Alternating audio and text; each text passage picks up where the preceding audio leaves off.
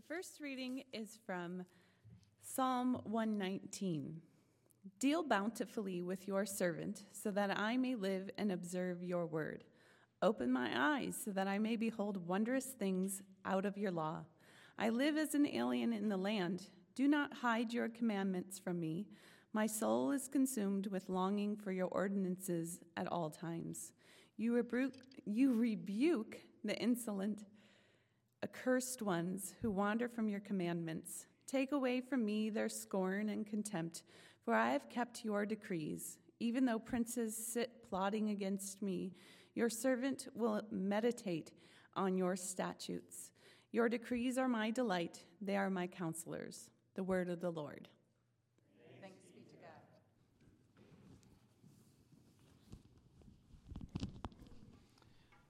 I invite you to remain seated for the reading of our gospel from John, the 9th chapter. As he walked along, he saw a man blind from birth. His disciples asked him, Rabbi, who sinned, this man or his parents, that he was born blind? Jesus answered, Neither this man nor his parents sinned. He was born blind so that God's work might be revealed in him. We must work the works of him who sent me while it is day. Night is coming when no one can work. As long as I am in the world, I am the light of the world. When he had said this, he spat on the ground and made mud with the saliva and spread the mud on the man's eyes, saying to him, Go, wash in the pool of Siloam. Siloam means sent. Then the blind man went and washed and came back and able to see. The neighbors and those who had seen him before as a beggar began to ask, Is this not the man who used to sit and beg? It is he. No, but it's someone like him. I am the man. But they kept asking him,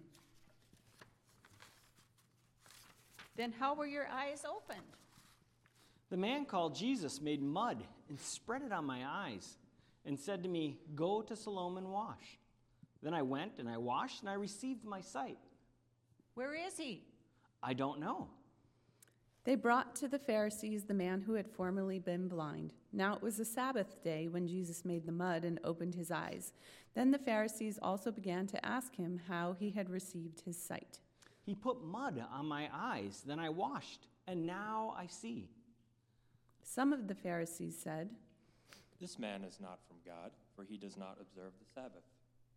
How can a man who is a sinner perform such signs?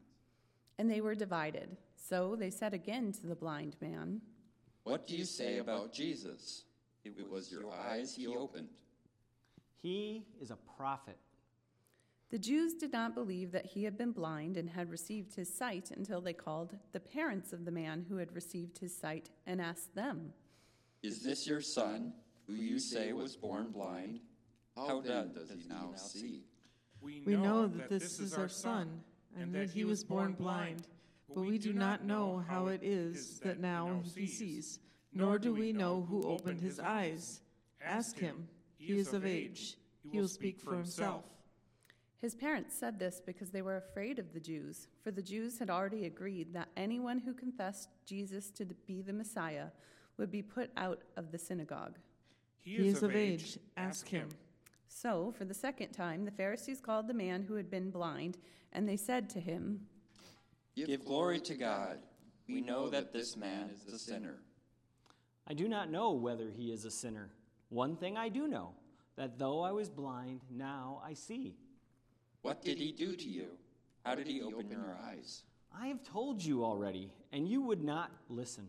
Why do you want to hear it again? Do you also want to become his disciples? Then the Pharisees reviled the blind man, saying, You are his disciple, but we are disciples of Moses. We know that God has spoken to Moses, but as for this man, we do not know where he comes from. Here is an astonishing thing. You do not know where he comes from, and yet he opened my eyes.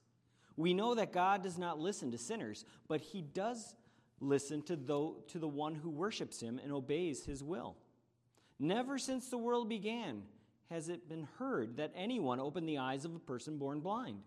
If this man were not from God, he could do nothing. You were born entirely in sins, and are you trying to teach us? And the Pharisees drove the man out. Jesus heard that they had driven him out, and when he found him, he said, Do you believe in the Son of Man? And who is he, sir? Tell me, so that I might believe in him. You have seen him, and the one speaking with you is he. Lord, I believe. And he worshipped Jesus.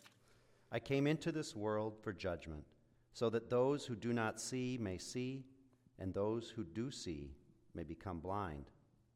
Surely we are not blind, are we? If you were blind, you would not have sin. But now that you say, we see, your sin remains. The Gospel of our Lord. Praise to you, O Christ.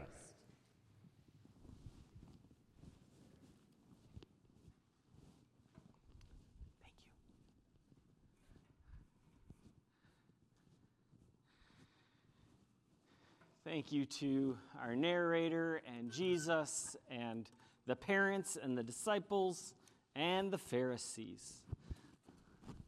I hope the reading in that manner brought it alive for you a little bit more. Grace and peace to you from God and our Savior Jesus. Amen.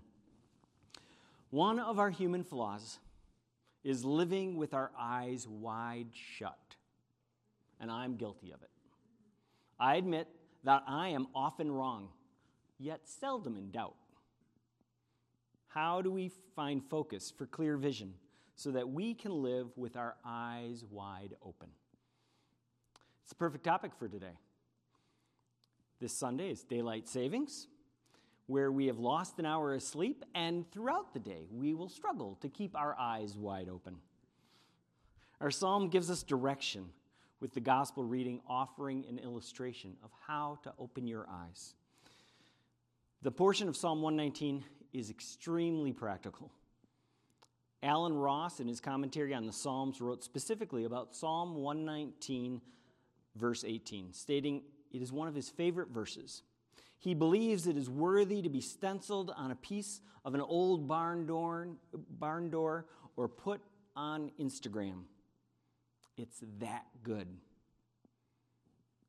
The psalmist makes a request to God, open my eyes so that I may behold wondrous things out of your law. The request here is literally to uncover his eyes so that he's able to fully see. The psalmist realizes how easy it is to go through life with his eyes wide shut. He asks God to remove from his eyes anything that would keep him from seeing wonderful things that are found in God's law.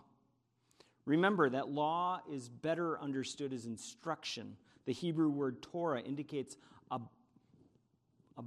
body of instruction used to teach a pupil. Wonderful things reflects a term that is normally used to describe the miraculous acts of God.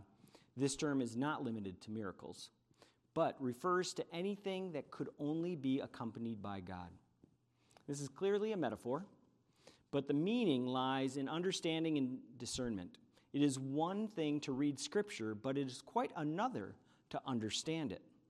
I'm often asked why there is so much disagreement regarding theology and various biblical interpretations.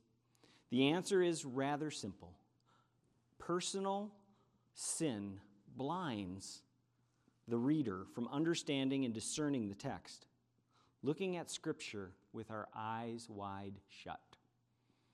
The psalmist is asking for God to intervene on his behalf and remove anything and everything that would inhibit his ability to understand and discern God's acts from past, present, and future. And in doing so, we miss the redemptive, liberating, saving, rescuing acts of God throughout history. What I'm getting at is not necessarily that only a sinless person can understand the Bible, but that we often come to the text in an inherently sinful manner. Anytime we come to the text in order to prove presuppositions that we already have, we're likely to find whatever it is we're looking for. We come to the text rooted in pride and ignore everything that contradicts our presuppositions. Another request from the psalmist is that God would rebuke the arrogant, the cursed, who wander from God's commandments. This is just one small example of the many wonderful things found in God's instruction. Those who are bursting with pride, those who are cursed. Those who look at God's law as black and white imperatives will receive God's rebuke. I would argue this should also include religious leaders who believe they alone talk for God. Like the religious leaders in our gospel message, make judgments forgetting about the redemptive, liberating, saving, rescuing acts of God throughout history. An appropriate response to Scripture should be one that gives all glory to God, and thus must depend on God alone. All of our own desires, our opinions, wants, and worst of all, our judgments should not get in the way and cloud our eyes from truly seeing God's acts in this world. A contemporary translation to this portion of Psalm 119 is to ask the following questions when facing adversity or controversy. First, have you prayed about it? We always start with prayer. It sets our hearts and our minds to receive that which we are seeking from God. And next, am I asking God to change my circumstances or change my heart that it might glorify God? We often turn God into like a vending machine. You know, this is what I want, A12, please give it to me. When that's not how God works. God is about changing our heart and our lives.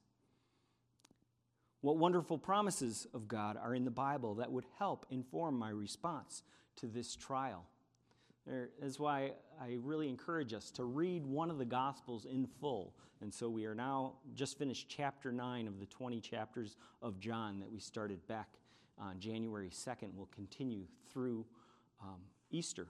And I encourage you, if you have not already, know that there are Bible studies available, a women's Bible study on Monday mornings at 9 a.m., and then our Wednesday evening Bible study at from 6 to 6:55 during Lent. And come and understand the Scriptures and share the conversation with other members. And then, do I know the Bible well enough to be informed by it? Often we just paraphrase and pick the verses that we want instead of knowing the full story. And do I actually desire to know what the Bible says, or do I just want confirmation regarding my own desires? Because we can do that quickly. You can make the Bible almost say anything. But what is the full story? These questions are meant to get to the heart of the matter. Each answer ultimately should seek to glorify God. And the ultimate question is, how can we know what brings God glory? This inward contemplation always corresponds with an outward expression. Contemplating the Word of God brings both insight and delight. That's what happened in our gospel reading. Our old beliefs are questioned. Consequences due to immoral behavior are identified. A person who has spent his life in the shadows is healed. You would imagine that healing of this person would bring celebration. However, it led to controversy and condemnation. The disciples seek focus with their initial question in verse 2, and they demonstrate, if you don't understand something, the best thing you can do is ask a question. The worst question is the one you never ask. But they asked Jesus, "Rabbi, who sinned, this man or his parents, that he was born blind?"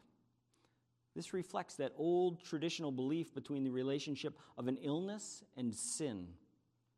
However, in John's Gospel, sin is not a moral category about behavior, but a theological category about one's response to the revelation of God in Jesus.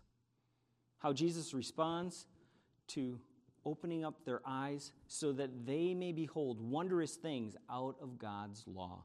Neither this man nor his parents sinned, Jesus said. He was born blind so that God's works might be revealed in him. We must work the works of him who sent me while it is day. Night is coming when no one can work. As long as I am in the world, I am the light of the world. The blind man makes no request to be healed. Yet Jesus used the healing power of clay made with spittle to give the man sight. This was a popular element in healing stories in the Greco-Roman world. The blind man's journey goes from physical blindness to spiritual sight. The reader is able to watch as someone comes to light and embrace this new life. The progression of the blind man's faith as it begins is he first acknowledged Jesus simply as a man who healed him. And when pushed further, he says, well, he's a prophet. And then pushed even further, he says, he's a miracle worker from God. And finally, after being greeted by Jesus, after being dismissed by the religious leaders, the blind man declared, Lord, I believe. And he worshiped Jesus. This progression marks a deepening of the man's gift of sight, from physical to spiritual and theological sight. His eyes are wide open. The Jewish authorities' journey is in the opposite direction, from physical sight to spiritual blindness. The reader is able to watch as they close themselves from the light and place themselves under judgment. Their eyes are now wide shut. They refuse to open their eyes so that they may behold the wondrous things of God's law. The authorities had positioned themselves as judges over others, and Jesus points out that those who speak judgment against another are really convicting themselves. In the Gospel of Matthew, we read, Why do you see the speck in your neighbor's eye, but do not notice the log in your own eye? Jesus knows that the religious leaders are blind to the truth unless they allow God to open their eyes to the redemptive, liberating, saving, rescuing acts of God throughout history. The Pharisees trust their sight, unable to see God as Jesus. This marks their sin. While the blind man embraces Jesus as the Son of Man, and it marks his salvation. It is the blind man, not the religious authorities, that follow the psalmist's questions. Questions we should remember to ask during any adversity or controversy, any difficulty we face.